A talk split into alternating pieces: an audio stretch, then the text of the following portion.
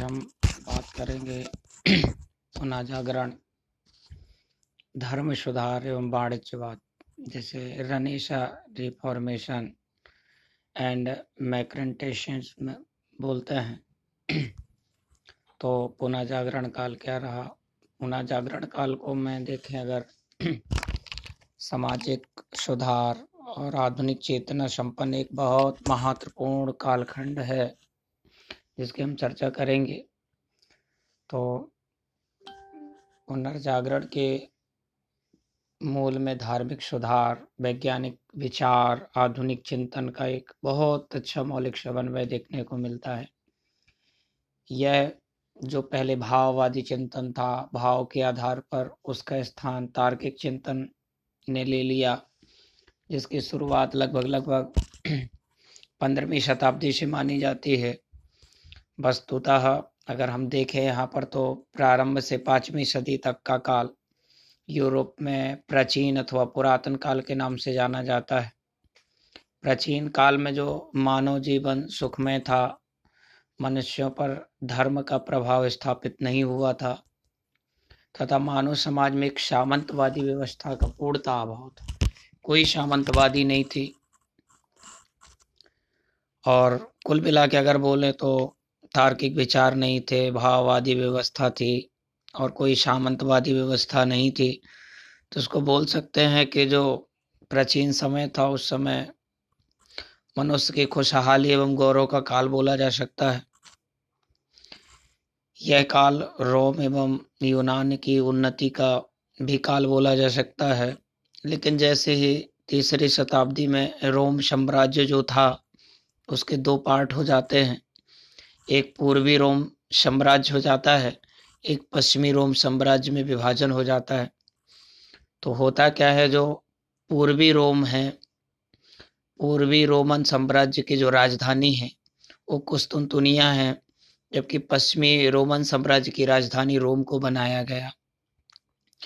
फिर पश्चिमी रोमन साम्राज्य पर जो निरंतर एक जर्मन आक्रमण ने पाँचवीं सदी तक इसका विघटन कर डाला और फलतः हम देखते क्या है कि यूरोप में यहीं से सामंतवाद की शुरुआत हुई। वही पूर्वी रोमन साम्राज्य का अस्तित्व लगभग लगभग चौदह से तिरपन तक बना रहा।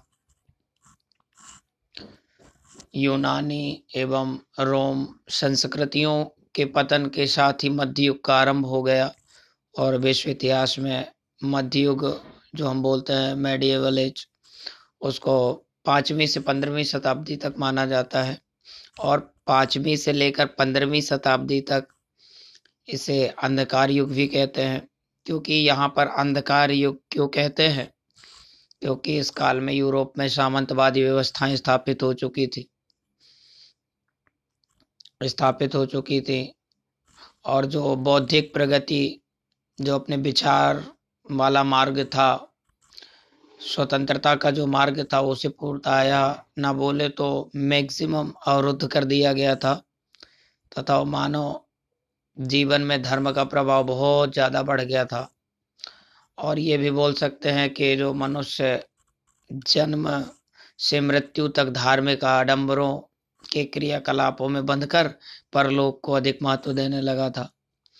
इस तरह राजनीति क्षेत्र में निरंकुश राजतंत्र एवं समानतावाद का वर्चस्व, धार्मिक क्षेत्र में पवित्र रोमन साम्राज्य एवं चर्च की वहाँ पर महत्ता बहुत ज़्यादा महत्ता देने लगे थे। सामाजिक क्षेत्र में विशेषकर एवं विशेषाधिकार विहीन वर्ग का अस्तित्व आ गया था। और अगर देखें तो आर्थिक क्षेत्र में उत्पादन की गिल्ड और मेनर्स प्रणालियों की जकड़न थी। गोथिक शैली का बस मात्र एक अधिकार रह गया था। थोड़ा सा बात करेंगे कि गिल्ड और मेनर प्रणाली क्या है। तो गिल्ड और मैनर प्रणाली को समझने के लिए ऐसा समझा जाता है कि मैनर प्रणाली एक प्रकार की जागीरी प्रथा थी, या बोले तो एक प्रकार से सामंतवाद का ही एक बहुत अनिवार्य इम्पोर्टेंट पार्ट था या अंग था।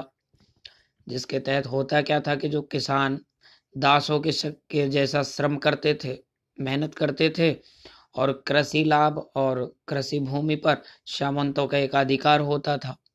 इस तरह किसान जो थे वो पूरे सामंत पर निर्भर थे। पश्चिमी एवं मध्य यूरोप में मैनर प्रणाली आठवीं से तेरहवीं सदी तक बहुत कठोर रही या बहुत अच्छी सुदृढ़ बोलना चाहिए, फिर पुनर्जागरण कार्य में शिथिल होकर समाप्त हो गई। जबकि पूर्वी यूरोप में यह व्यवस्था पंद्रहवीं सदी के बाद और प्रभावी हो गई। गिल्ड प्रणाली की अगर बात करते हैं तो मध्यकाल में यूरोपीय शहरों एवं कस्बों में एक जो व्यवसायिक श्रेणी थी उनके मालिकों की दया पर निर्भर करता था कि श्रमिक उन्नत कौशल संपन्न होने के बाद भी अपना स्वतंत्र व्यवसाय नहीं कर सकते थे। श्रमिकों के ऊपर एक इतना पाबंद था, कौशल संपन्न है और उन्नत उन्नत किस्म की कृषि करना भी जानते हैं, लेकिन फिर भी वो स्वतंत्र व्यवसाय नहीं कर सकते थे। तो इसके लिए गिल्ड मालिकों की अनुमति बहुत आवश्यक होती थी। तो ये बोला जा सकता है कि ये गिल्ड प्रणाली है। तो जब पुनर्जागरण की बात करते हैं तो पुनर्जागरण यूरोप में एक सामाजिक बोल है, सांस्कृतिक एक मूवमेंट था, आंदोलन के रूप में प्रारंभ हुआ था। इसलिए से मध्यकाल एवं आधुनिक काल के बीच का एक सेतु बोला जाता है, जो मध्यकाल को और आधुनिक काल को जोड़ने का काम करता है। वो पुनर्जागरण काल है और वो यूरोप में रहा, पाँचवीं से पंद्रहवीं शताब्दी कर अंधकार युग रहा। तो अगर हम देखते हैं कि पुनर्जागरण के माध्यम से बहुत सारी चीज़ों के स्वरूप बदल गए, जैसे सभ्यता है, संस्कृति है, ज्ञान है, इनका एक बहुत बदला हुआ या नया स्वरूप सामने आया। चौदहवीं से सोलहवीं सदी के बीच यूरोप में एक नवीन चेतना का विकास हुआ जिसे पुनर्जागरण के नाम से जाना गया और पुनर्जागरण के भिन्न भिन्न अर्थ दिए गए हैं। जैसे पुनर्जागरण को कई नाम से भी जाना जाता है, इसे बोला जा सकता है जैसे पुनर्जन्म जिसका दोबारा से जन्म हुआ हो, या फिर बोल सकते हैं कि जो पहले ज्ञान कम था फिर बहुत ज़्यादा ज्ञान हो गया, उसे भी पुनर्जागरण बोल दिया है। कई जगह तो सांस्कृतिक नवजागरण को भी पुनर्जागरण बोल दिया गया है। जबकि अगर वास्तव में इसका अर्थ देखें तो रेनेसा एक फ्रांसीसी वर्ड है जिसका शाब्दिक अर्थ होता है कि पुनर्जन्म या फिर से जागना। लेकिन फिर से जागने का मतलब ये नहीं बोला जा सकता कि कोई व्यक्ति सो रहा है तो उसे फिर से जगा दो, है ना। लेकिन ये जरूर बोला जा सकता है कि एक समय में, एक टाइम पीरियड में जितना मानव का समाज है उसमें एक प्रकार की चेतना को संपन्न होना या चेतना का संपन्न हो जाना वो पुनर्जागरण कहलाता है। तो अगर हम देखें पाँचवीं छठवीं शताब्दी ईसा पूर्व में तो यूनानी रोमन साम्राज्य में सुकरात, प्लेटो, अरस्तु, पाइथागोरस जैसे बहुत महान महान विचारकों ने मानव जीवन में बहुत सारी प्रस्तुतियां की, जिनका मध्यकाल में पतन हो गया और वे पुनः तेरहवीं सदी के बाद सुप्त अवस्था में, जागृत अवस्था में लौट रहे थे। जो सोए हुए थे उन्हें पुनः जगाने का काम किया जा रहा था, लेकिन किस रूप से? चेतना रूप से। एक समाज में एक चेतना विकसित की जा रही थी, वो सांस्कृतिक की हो, बौद्धिक हो, आडंबरों को खत्म करना हो। ये मतलब हम बोले तो एक प्राचीन यूरोप की प्रेरणा के आधार पर देखें तो आधुनिक यूरोप का चहुमुखी निर्माण प्रारंभ वाली अवस्था को भी पुनर्जागरण बोला जा सकता है। तो होता क्या है कि जो रोमन साम्राज्य था वो दो दो पार्टों में विघटित हो जाता है। तो एक पश्चिमी रोमन साम्राज्य बन जाता है और एक पूर्वी रोमन साम्राज्य बन जाता है। पश्चिमी रोमन साम्राज्य की जो राजधानी थी वो रोम थी और पूर्वी जो रोमन साम्राज्य है उसकी राजधानी कुस्तुंतुनिया थी, जहां अपन बोले कि वाइजेंटाइन साम्राज्य था। तो पश्चिमी की हम फिर से बात करते हैं तो जो पश्चिमी रोमन साम्राज्य था वो एक प्रकार से वहां देखें तो वहाँ अंधकार का काल पाँचवीं से पंद्रहवीं शताब्दी तक कहा गया।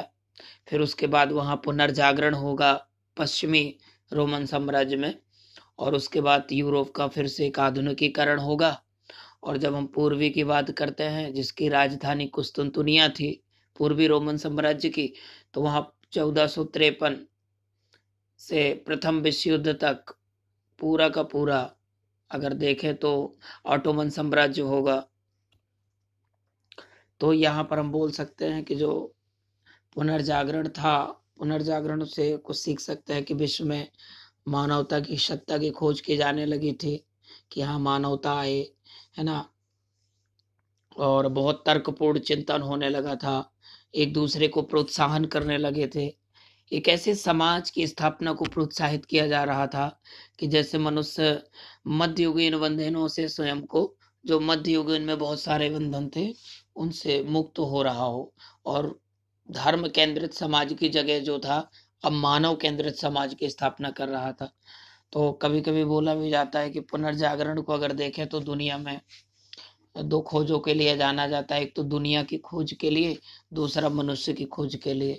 तो दुनिया की खोज की बात करते हैं तो दुनिया की खोजों में बहुत साहसिक भौगोलिक खोजें हुई थी, जैसे कि यूरोप का प्रशांत, अटलांटिक, हिंद महासागर के माध्यम से एशिया, अमेरिका, अफ्रीका से संपर्क हो गया। और फिर जब बात करते हैं कि मनुष्य की खोज हुई तो बहुत सारे आडंबर, क्रियाकलाप, ये जो जकड़न है, इनसे सबसे मुक्त होकर एक बहुत अच्छा स्वतंत्रतापूर्ण मौलिक विचारों का श्रवण भी अपनाने लगे लोग। तो देखते हैं कि पुनर्जागरण के बहुत सारे कारण होते हैं। तो पुनर्जागरण के कारण में सबसे फर्स्ट कारण समझ सकते हैं कि धर्म युद्ध था। फिर सेकेंड कारण समझ सकते हैं कि सामंतवाद का पतन भी एक पुनर्जागरण को इंडिकेट कर रहा है। व्यापार वाणिज्य का भी विकास होने लगा, कुस्तुंतुनिया का भी पतन हो गया, बहुत सारी भौगोलिक खोजें भी हुई, कागज मुद्रण का भी आविष्कार हुआ, धर्म संबंधित नई मान्यताएं आने लगी, मंगोल साम्राज्य का उदय हुआ, शिक्षा एवं विकास का, साहित्य का भी विकास हुआ, और प्रगतिशील शासकों जैसे पोप एवं मध्यवर्ग की भूमिका का भी एक बहुत महत्वपूर्ण रोल रहा। तो अगर हम बात करें फर्स्ट वाले से, धर्म युद्ध से, तो ईसाई धर्म में अगर देखें तो पवित्र स्थल यरूशलेम को लेकर मुसलमानों, जैसे सेल्जुक तुर्क को भी बोला जाता है, और ईसाइयों के मध्य बहुत सारा युद्ध चढ़ा। आज भी यरूशलेम हमारा इजराइल में देखने को मिलता है और वहाँ आज भी युद्ध का कारण बना हुआ है बहुत पुराने समय से। तो यहाँ क्या देखते हैं कि जो यरूशलेम को लेकर जो मुस्लिम थे, जिन्हें हम सेल्जुक तुर्क बोलते थे, और ईसाई थे, वो आपस में दो वर्षों तक संघर्षरत रहे। तो जब वो आपस में समूह के रूप में लड़ते थे तो उसे क्रूसाडा बोलते थे या धर्म युद्ध बोलें। तो ग्यारहवीं से तेरहवीं शताब्दी के मध्य तक पूरे में धार्मिक युद्ध की एक बिल्कुल श्रृंखला टाइप की बनी रही, एक श्रृंखला से युद्ध होते रहे, और धर्म युद्ध ने पुराने विश्वासों एवं विचारों की जगह नए विचारों को जन्म दे दिया। धर्म युद्ध भी एक पुनर्जागरण में बहुत इम्पोर्टेंट रोल था।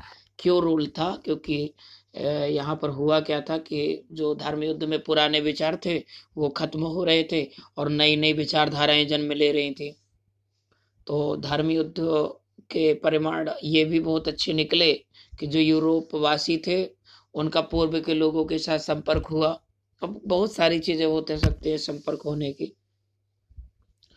और पूर्व से यूरोप का संपर्क होना उसको इसलिए फायदेमंद हुआ क्योंकि तर्क शक्ति का सीखने को मिला, प्रयोगों की पद्धतियां क्या है, कैसे प्रयोग किया जाता है, वैज्ञानिक खोजों की जानकारी भी उन्होंने इकट्ठी की, और बहुत सी यात्राएं भी की धर्म युद्ध के, तकरीबन बहुत सी भौगोलिक खोजें भी की।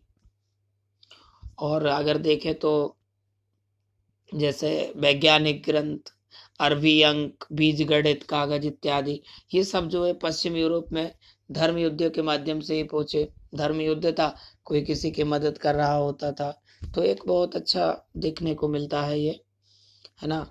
तो फाइनल हुआ क्या कि धर्म युद्ध की असफलता का कारण पोप और चर्च की प्रतिष्ठा को भी आघात लगा, क्योंकि पोप की प्रतिष्ठा का मतलब ये था यहाँ पर कि जो पोप थे वो हमेशा आशीर्वाद देते थे, शुभकामनाएं देते थे। तो यहाँ पर होता क्या है कि जब वो हमेशा आशीर्वाद देते थे तो लोग उस कारण पर फंसे रहते थे कि ने हमें आशीर्वाद दे दिया है तो ऐसा नहीं होगा।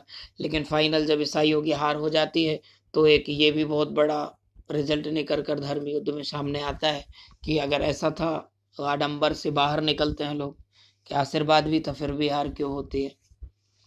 और जब बात दूसरे कारण की करते हैं जिसका नाम है सामंतवाद का पतन, तो यहाँ पर देखते क्या है कि यहाँ पर जब बहुत अच्छा एक वाणिज्य व्यापार में लोगों में वैज्ञानिक चेतनाएं जागी और तार्किक चेतनाएं आई, तो एक बहुत इन दोनों के बीच में एक मध्य वर्ग का उदय हुआ।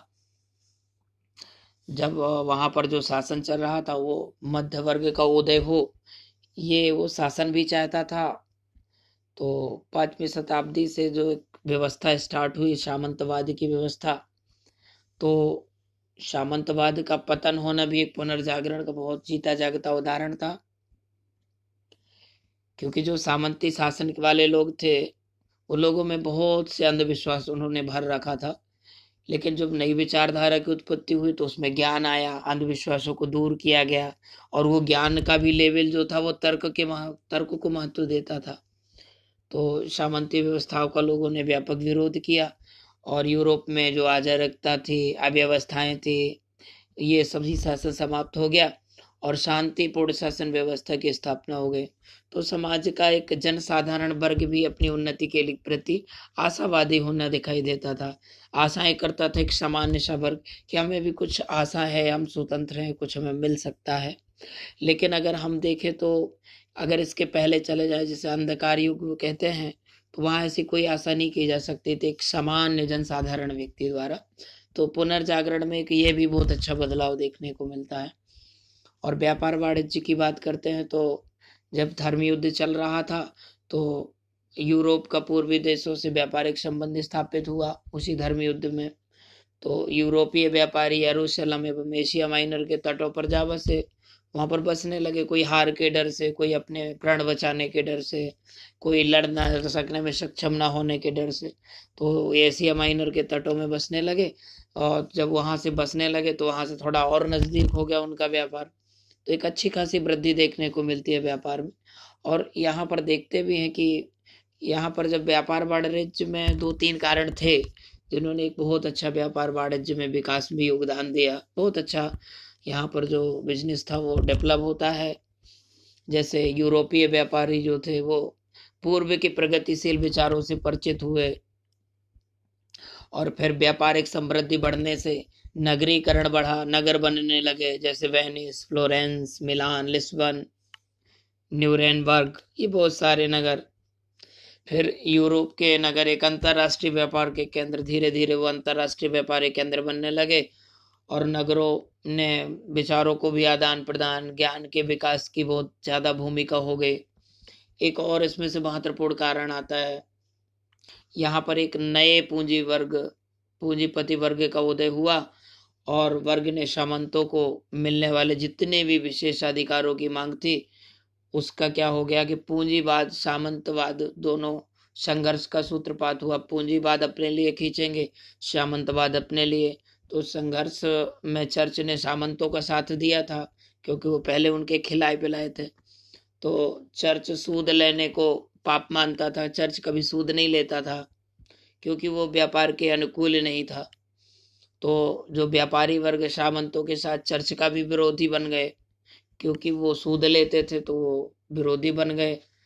और दूसरा कारण ये भी था क्योंकि जो चर्च वाले लोग थे वो सामंतों का साथ देते थे, इसलिए जो चर्च का विरोधी था वो पॉप का भी विरोधी बन गया।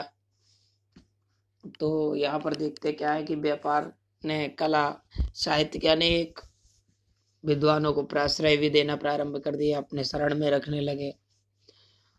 और जो वाकई में प्राचीन ज्ञान एवं साहित्य का फिर से एक बार उत्थान शुरू हुआ।